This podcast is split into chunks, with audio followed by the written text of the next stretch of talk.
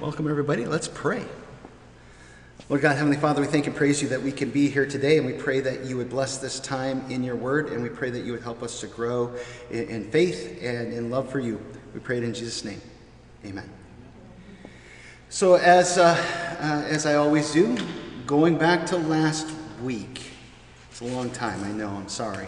Um, was there anything that was valuable, something that stuck with you, or, or something that maybe came up during the week uh, as you know from last week's study.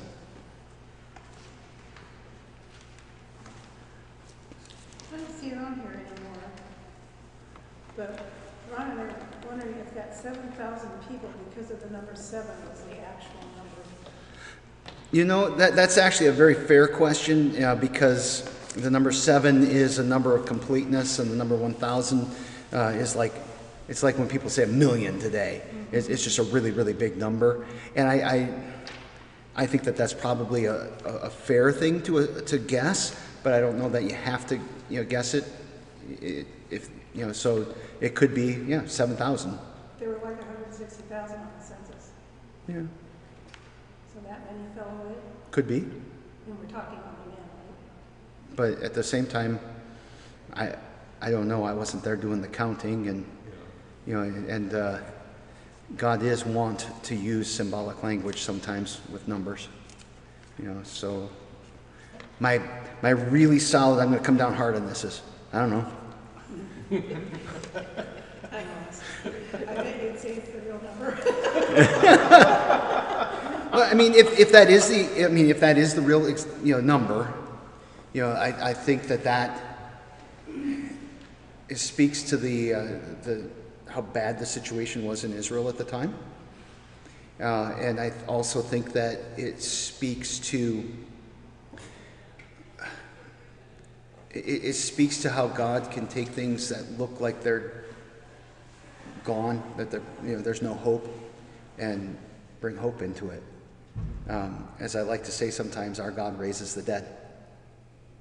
You know, and so as we look at the uh, culture today and we look at the church, sometimes people look at the church and they say, look, it's, it's dead, it's dying, you know. Um, and uh, I'm, I'm, not too, I'm not too fussed, really. Um, I'm, I'm not saying that I'm not at all concerned, uh, but at the end of the day, that we have a promise that the church will stand forever. Uh, and we also, um, we, we're here.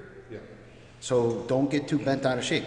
Let's just live the faith and share the hope that we have in Christ. Um, part of this is, uh, over the years, I've, I've kind of taken the, the attitude I can't fix the world. Yeah. I can work on this part. And so I tend to, I tend to think small. I tend to think close to home.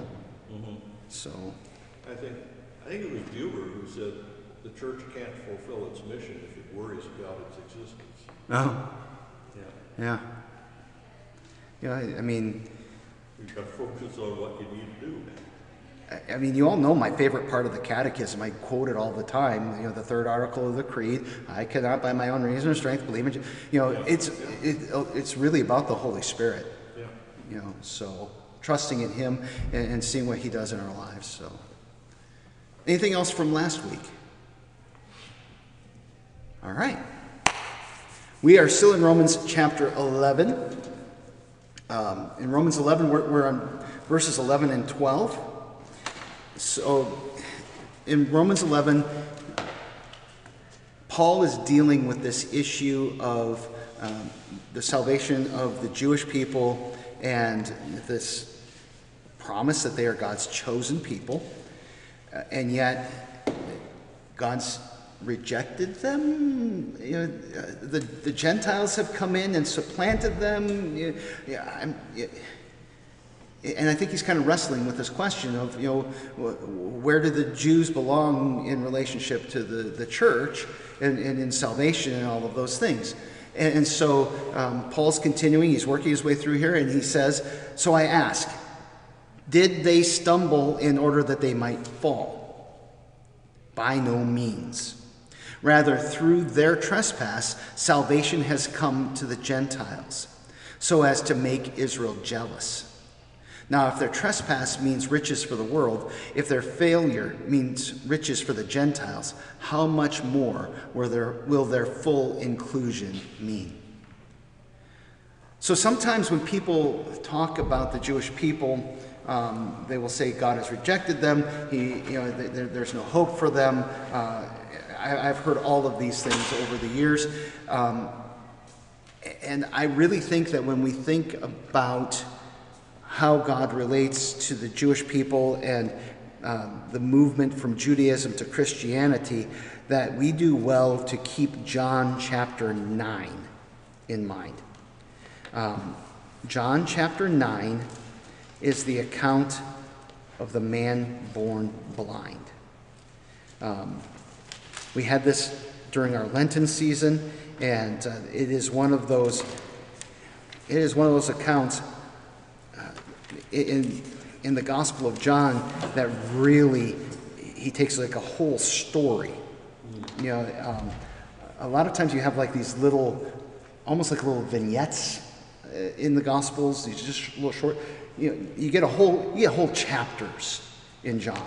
You know, you got the woman at the well, uh, um, the woman caught in adultery is a half a chapter. Uh, all the stuff about um, uh, the Good Shepherd is a whole chapter. Raising of Lazarus is a whole chapter. Um, and this, the, uh, the man born blind. So uh, if you take a look at the first verses there, the first two verses get us to really where uh, we need to start this conversation. As Jesus was passing by, he saw a man blind from birth. His disciples asked him, Rabbi, who sinned, this man or his parents, that he was born blind? So the, the, the reasoning here is something bad has happened to this man. Somebody else must have done something that he's being punished. Now, you take that over to the, the, the relationship with the, the, Jewish people in the church, this is kind of the idea that, that that's there. Has God rejected the Jews? Like there's no hope for them anywhere anymore. You know, did they stumble that they might fall? In other words, are they experiencing the punishment that is justly due to them?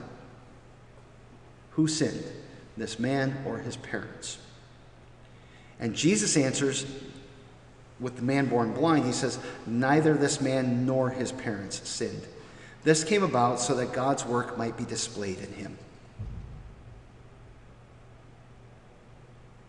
This came about that God's work might be displayed. And I think that that's a good attitude for us to have when we think about what happened with the Jewish people as Christianity started to grow, and as we look at Jewish people today. This is going on that, that God's uh, salvation, God's works might be displayed in them. The Gentiles all of a sudden are, are, are welcomed into the, the, the kingdom of God in a whole new way. You know, and you know, I did one of those uh, 23andMe tests. You know, I'm talking about the genetic things. Zero percent Jewish. There is none of it in me. You know, uh, kind of Sweden and, and which I didn't know, and Poland, which I didn't know, and a lot of German and, and some Irish. They were all pagans. You know, they were all worshiping trees and fairies and all of these things. That's my ancestry. And thanks be to God that He opened the kingdom of heaven to people like me. And I think that that's the attitude that we should take when we, when we start dealing with you know, th- this mystery of how, how is God using this, this fall um, in, in, order to bring His people in. And, and part of it is I, I, I'm thankful. Now, does that mean that he no longer loves the Jewish people, that he doesn't love Israel? Well, no, it does not mean that at all. You know, they are all welcome to believe in Jesus and to receive the salvation. You know, we all come on the same footing now. And as I was saying that, I probably need to pause because um, uh, the word Israel is kind of a loaded uh, word these days. Uh, because we have a country that's called Israel, and that is not the same thing. Um, you know, when, when actually, even Paul is kind of going back and forth a little bit here, right? Because on the one hand, he's talking about Israel as the Jewish people, but then he's also talking about um, uh, uh, the Jews versus the, uh, the, the Gentiles, and the fullness of Israel are all, all the children of Abraham are those who believe in Jesus. Is the argument that he makes, right? Um, and, uh, and, and so when we talk about Israel today, um, we're talking about a country that was formed in 1949. Is that right? 48. You know, and um, that area, that land, sometimes we have called Israel over the history of the world. Um, it's also called Palestine. Uh, it has other names as well. Um, but when the Bible talks about Israel, it's, well, in some, in some places it is talking about that strip of land. In other places it's talking about people. Uh, and here, uh, in, in, this context, it's talking about people who held the faith of the people of the tribes of Israel. That wasn't confusing, was it? I'm sorry. Um, but I don't think that we should confuse today's politics and inject that into like this conversation has God rejected Israel. Um, we're not talking about the nation that's formed in 48. Um, there are Christian missionaries at work in that land, sharing the faith with both Jewish people and Islamic people alike, because you have a whole, uh, whole mixture of peoples that live there. Um, you know, so uh, this is very much on the, you know, do you believe the promises of God? Uh, as according to the, uh, the Old Testament scriptures, and do you believe that Jesus fulfills them? Um, you know, so really when I look at Christianity, I see that as a continuity of the, the faith that was uh, practiced in what we would call the Old Testament. Um, and now, as we look at what the way Jewish people worship, I see that as a discontinuity, a, a breaking, because they were waiting for a Messiah to come. The Messiah has come, and therefore they've stepped out of the stream. Does that make sense? Okay. And that's not a, you know, those terrible people. You know, we're not going to be Holocaust deniers or any of those ridiculous things. Um, but we are going to, you know, say, look, they need their Messiah. He's come. And it's going to be an incredible thing uh, when, he, when, when the Jews come back to faith. If their trespass means riches for the world, in other words, you know, because they you know, sinned and they didn't take this promise and you know, they didn't, they rejected Jesus, and that brought salvation to us. Well, what happens when they come to faith? That's going to be amazing. That's, I, you know, that's how I read what, what Paul's saying there. And so I think that um, I think that this really does encourage us to uh, share the gospel with our, our, Jewish neighbors. And I'm going to get into that a little bit more uh, as we continue here. Um, verses 13 through 16. Now I'm speaking to you, Gentiles, inasmuch as I am an apostle to the Gentiles. I magnify my ministry in order somehow to make my fellow Jews jealous, and thus save some of them. For if their rejection means the reconciliation of the world, what will their acceptance mean but life from the dead?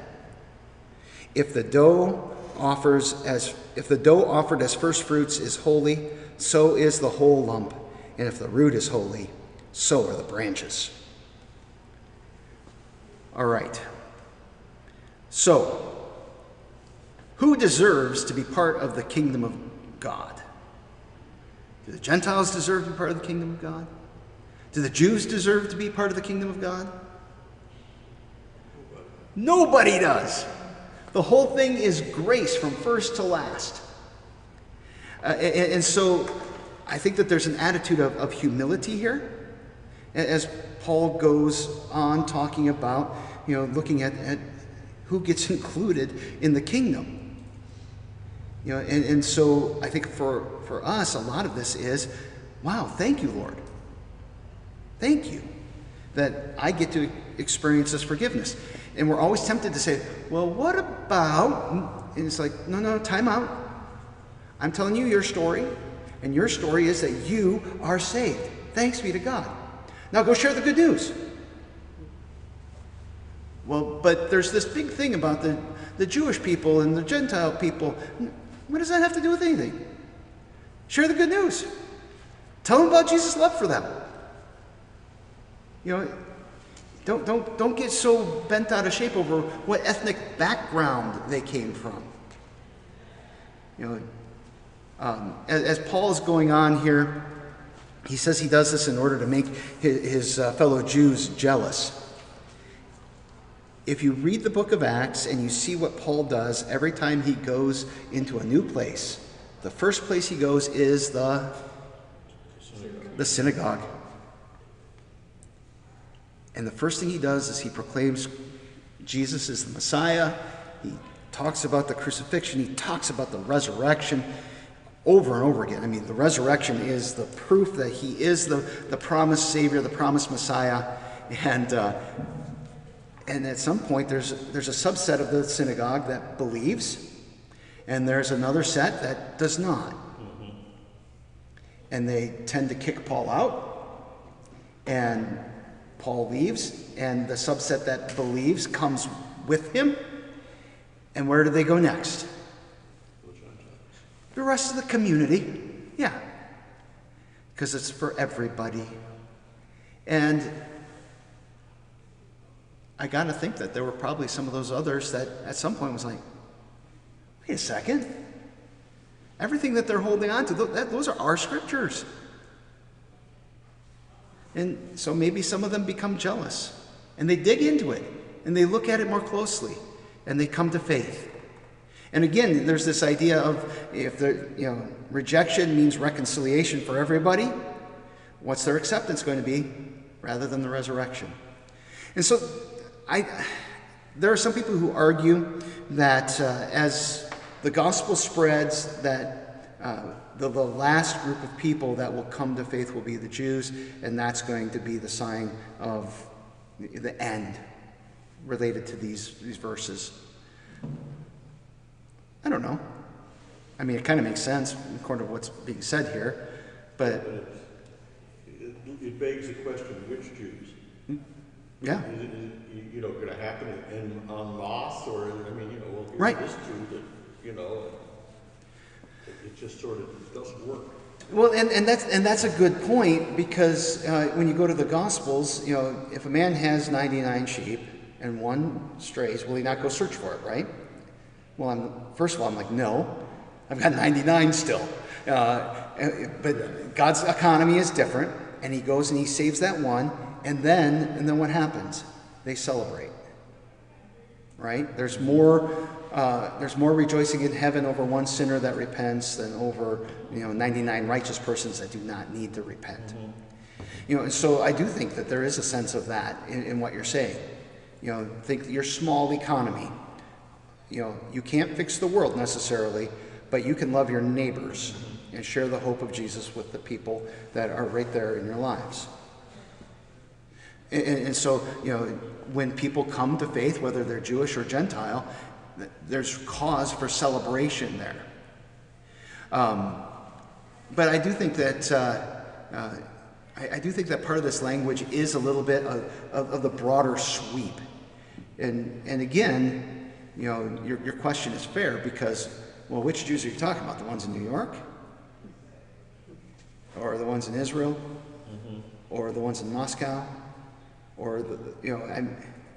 There's a there's a diaspora, right? There, there's a, this scattering, and uh, you know, I mean, for a long time there were hardly any Jewish people in what we would call Israel now. Right. Most of them came from Europe to resettle that area. You know, so. Um, but this idea of the gospel coming back to the Jewish people, uh, it, it, it's very much part of uh, of the ministry of God's people. And I think that this passage en- encourages us to be humble in our relationship with the Jewish people, to be grateful for the gospel coming to us, but to recognize that the gospel does need to be brought to people from the Jewish faith. And there are great ministries that are doing that. Um, are any of you familiar with uh, Jews for Jesus? We've had a representative here. Um, I, I, we've had Jews for Jesus at churches, I, I, don't know, multiple times across my career, right? Um, and it's like any other group. If you have a presenter that comes out, some are really good, and some of them are like, ugh. Uh, and uh, um, we had one who came to our church in Michigan. He was a young man. His name was Vlad. Uh, Vlad grew up in Russia, communist Russia, and um, he was Jewish, and so he, he had this ethnic background, and, and some of the religion was part of his life. And as he was going uh, about going to school in like the late 70s, you know, the teachers kept saying, you know, this stuff about Jesus, this is baloney. Don't, you know, you know, the Bible is just a, a fairy tale. Don't believe it. And it just kept coming up and coming up and coming up. And Vlad was sitting there in class one day as a teenager, and he's like, Methinks thou dost protest too much. Yeah. And he got a hold of a, uh, a New Testament, and he read the Gospel of Matthew. And if you read the Gospel of Matthew, the Gospel of Matthew is full of this fulfills this prophecy, and this fulfills this prophecy, and this fulfills this prophecy. And he gets done reading the Gospel of Matthew, and he's like, Jesus is the Messiah. And his next thought is, I'm a Christian. And then he looks around, and he goes, I'm the only Christian in the whole world. Which wasn't true, but all of a sudden, you know, there's this just incredible, oh my goodness, this changes everything. And you know, eventually, Jews from Jesus, Jews for Jesus, uh, did come to the town where he was, and they, he heard the message from them. He's like, "That's what I believe." And so then he was able to get connected with some, we call them Messianic Jews. They call themselves Messianic Jews. They're Jews that believe that the Messiah has come, and his name is Jesus. You know, so um, they tend to, uh, to keep some of the traditions of the past, uh, but not always. Yeah, but they really focus on, you know, this is our, this is our Messiah. And they're doing great work. And I think that they have an, an entry point into some of those relationships that sometimes we don't, you know, which is, you know, a blessing. Of course, there are people who are, you know, ethnically Jewish that have nothing to do with any kind of religion. And, uh, you know, they might as well just hear it from us too. So, yeah. Um, there is a, a, a, Jewish outreach that's part of the, uh, the Lutheran Church. It's called Apple of His Eye Ministry. You know, God calls Israel the apple of His eye. And, and so, this idea that God is passionate about the Jewish people and He wants them to hear the gospel, you know, that was the part of the naming of that. And they were neat people. Um, uh, who go about that, that ministry. It's, I think, a particularly challenging ministry. And as I think about the spread of the gospel, uh, I want to take you to Acts chapter 1.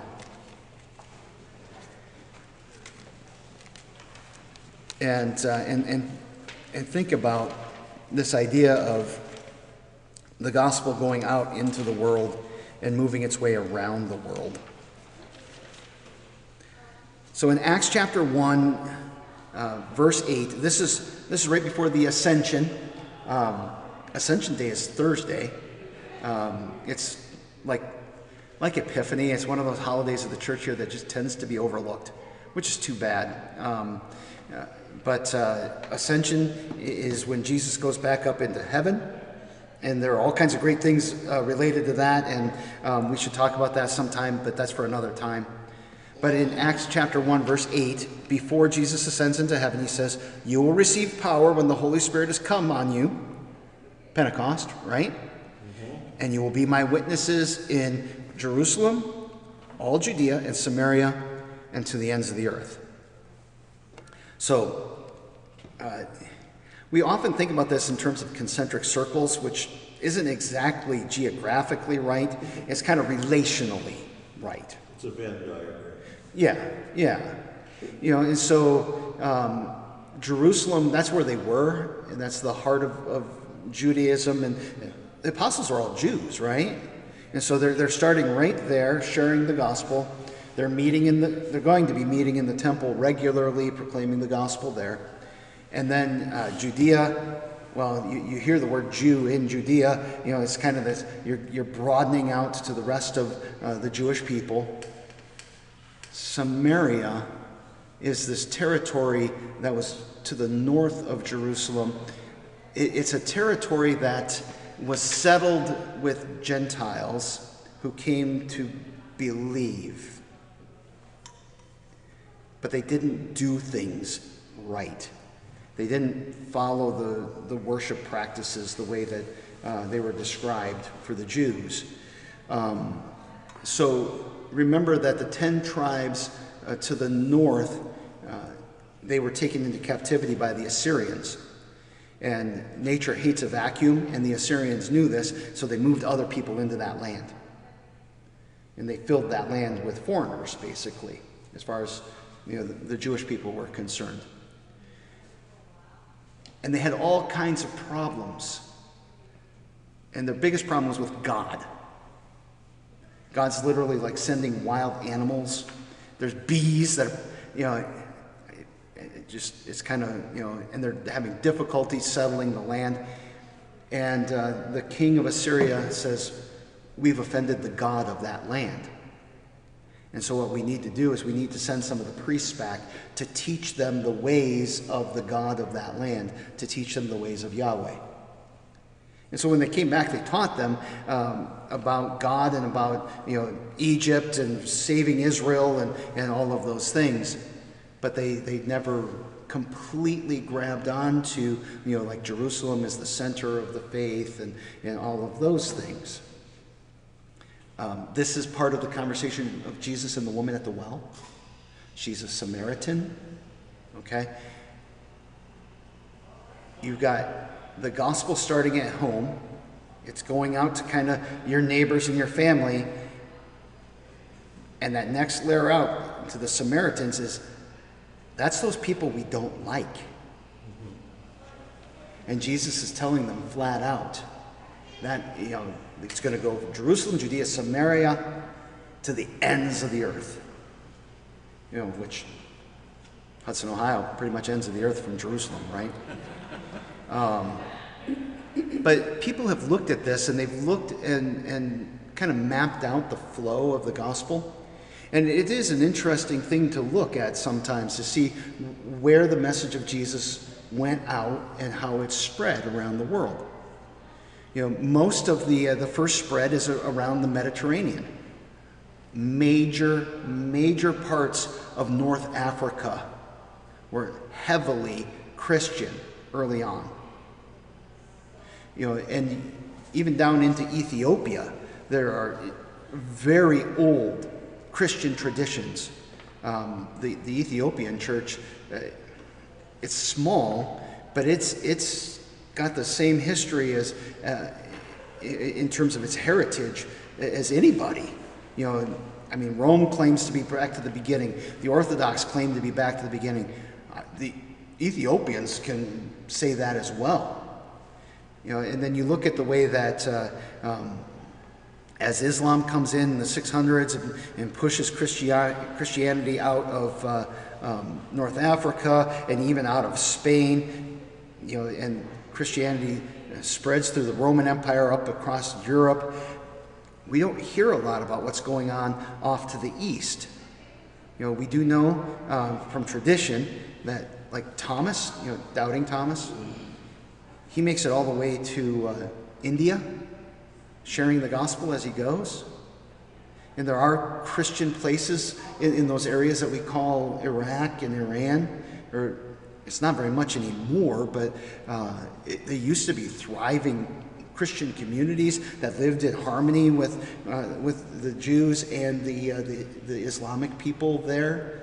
Uh, you know, so you see it spreading out. And then you have the mission societies of, of Europe that brought the gospel all around to Africa and, and the colonists coming to the United States. And then the United States kind of becomes the center of this mission impetus. And we have missionaries who are in China and you know, just all over the place. And there's a, there's a thought out there that it's going to be the, uh, the Chinese Christians who finally get into the Muslim world to bring the gospel to people because they suffered under communism for so long and they continue to, that they're used to being persecuted. And they're not afraid of that. And they're going to come in to those areas, you know, Pakistan and and work their way over back across Iran, Iraq, and back to Israel. Now, it's a lovely theory. But like so many theories, we'll see what happens. Um, but it is fascinating to see and to watch how God moves the gospel around. Uh, Martin Luther once said uh, that, that God's giving the gospel is like a passing rain shower. You know, that there are times where it's coming down and we're just being richly delude, deluged? Watered um, with the gospel and, uh, um, you know, enjoy that. But sometimes in our sin and in our brokenness, um, we end up living in ways that are so contrary to God's word that those blessings, they move along. And I sometimes wonder if that's where we're at in the history of this part of the world. We are still richly blessed. We have the gospel. But if you look at where things are really happening in terms of the growth of the church, you got to go back across the Atlantic to Africa. Biggest Lutheran church in the world is in Kenya. I was taking uh, classes and I was talking with um, um, uh, well, he just called himself a pastor, a pastor from, uh, from Kenya. And um, I said, so how big, is, how big is your church? He goes, oh, 600,000 people. I'm like, no, no, not your church body, your church. He's like, no, my church body is like, you know, 16 million. My church is 600,000. He's the only ordained pastor, or he was the only ordained pastor for 600,000 people. We have about 550 connected to this congregation. We get about 200 on a Sunday. And I tell you, that keeps me plenty busy. You know, it's, it's pretty amazing what's going on. Uh, the, so the biggest Catholic churches are, are in Africa right now, um, Pentecostal, uh, all these different denominations. They're thriving, even, even though in some places Africa is heavily Islamic. Um, and uh, it, it's, it's amazing, you know, how God moves his blessings about. Yeah. Yeah, I bought a, book up at Weston Priory. Uh, John Welby used to spend a lot of time there, there for meditation. And uh, the book by one of the brothers, and it was actually pretty radical. And it got the later parts of it into the world church, and his position was Rome has had its day. Yeah. We need to move the seat of the Catholic Church to the Southern Hemisphere. Yeah. And it was just, you know, a perspective I had not seen it, particularly from, I'm not sure, priest or monk or whatever, someone, mm-hmm. you know, within the Catholic Church structure like that. Well, that, that's, that was one of the things that was interesting and controversial about Francis, right? Yeah. Because he's Argentinian, right? Oh, yeah, yeah, You know, and, and he is from the global south. yeah. And uh, um, I'm, I'm trying to remember if there's ever been an, another that wasn't European or North African. And I'm not sure that there ever has been. I think he might be the first.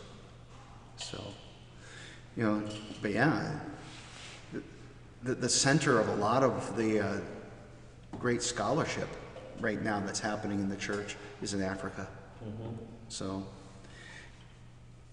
Um, okay, S- what time is it? Anything else on that? Any questions? Any? All right, then we're going to take this next chunk here, uh, Romans 11, 17 through 24. This is continuing this, this Jew Gentile thing.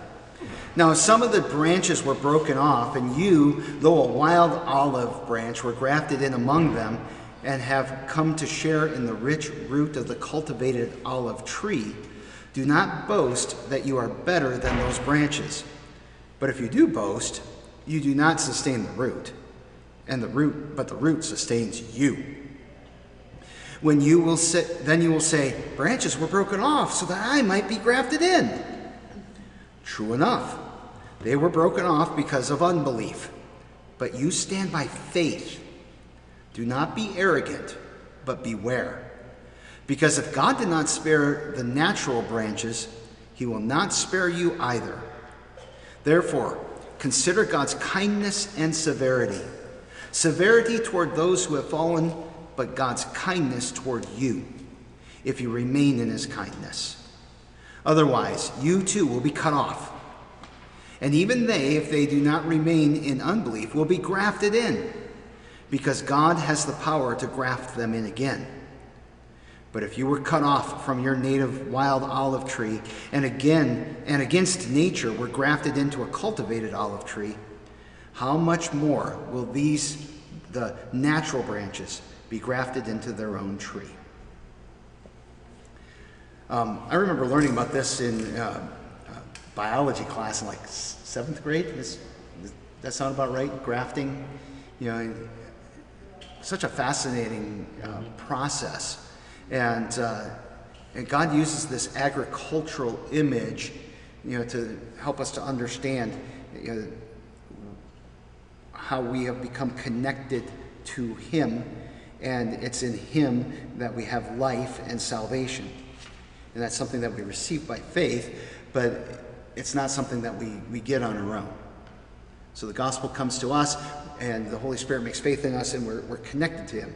And Jesus actually uses similar language in Matthew chapter, excuse me, John chapter 15. And so uh, if you take a look at that,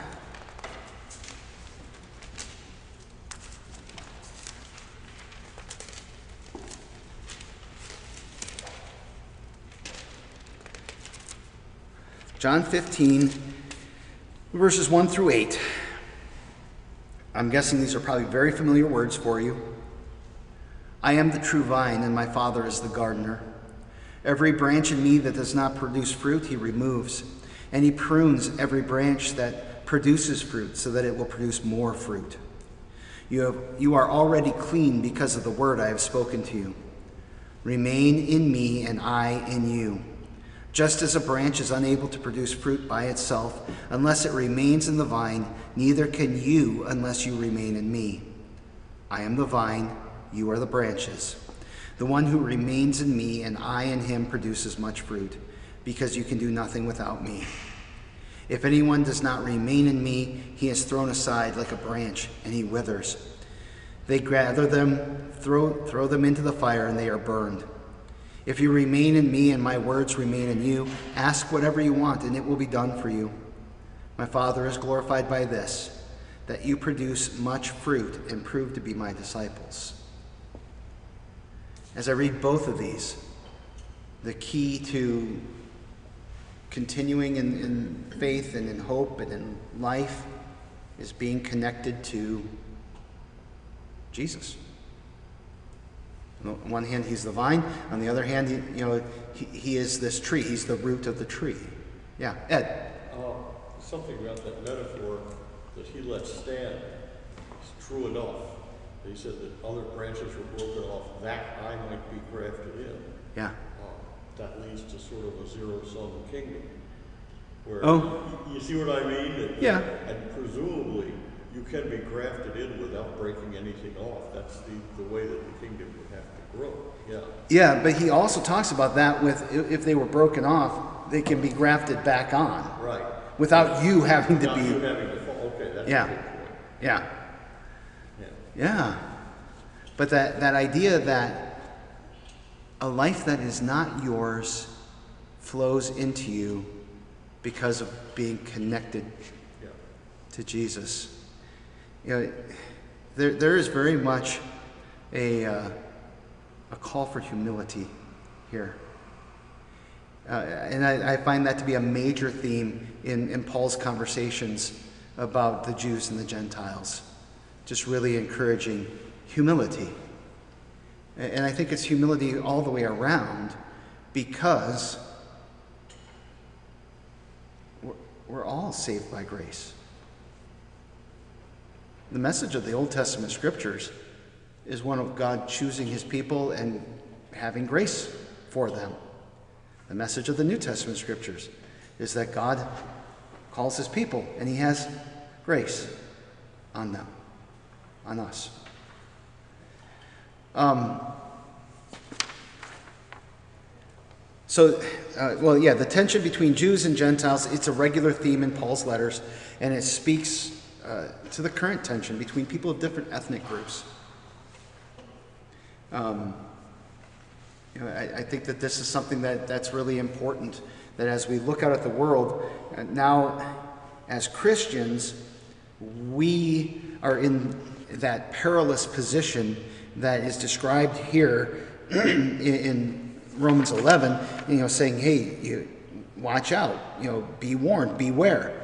You know, God did not spare the natural branch, he will not spare you either. We call that law, by the way. Um, that, that warning that sin has, you know, negative consequences. Um, and uh, that stepping away from faith means that you're broken off and you lose life. You know, and we, we find ourselves in the position that we are the bran- branches that are connected.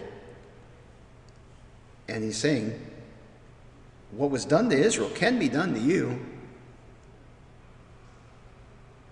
And so, living in humility and living in faith, you know, as we look out at the world and we look at the, the people in our, our communities, uh, it, it's really important for us to love all of our neighbors and to not think that this salvation is not for that neighbor.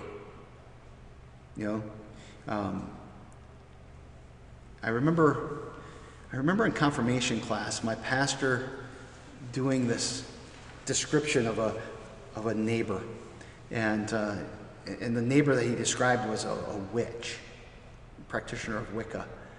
You know, and then he asked the question: Is Jesus' salvation for her? You know, and a whole bunch of the students are like, "No, she's a witch. No, that's terrible. That's awful." And Pastor Cordes is like, Did he not die for everyone? And everybody's like, Oh, yeah.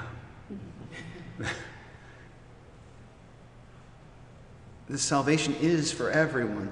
And as we look at, you know, how we share it, we want it to go out to everyone. So I talked earlier about, you know, if you have a Jewish friend and you have the opportunity to share the gospel, yeah, do that. What if you are blessed to have a neighbor who's been, you know, moved here from Syria or Afghanistan recently? Is there an opportunity to love a neighbor and share the gospel there? Absolutely. They need Jesus too. You know, eh, you're sharing the hope that's within you.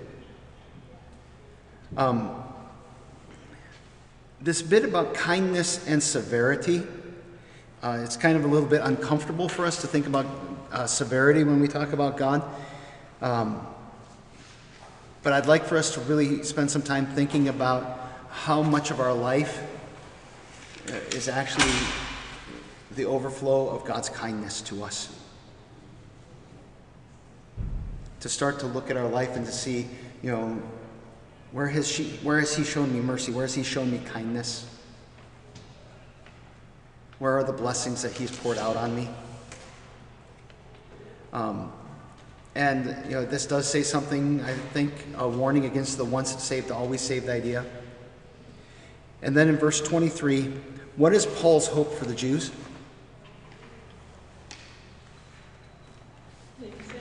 That they be saved.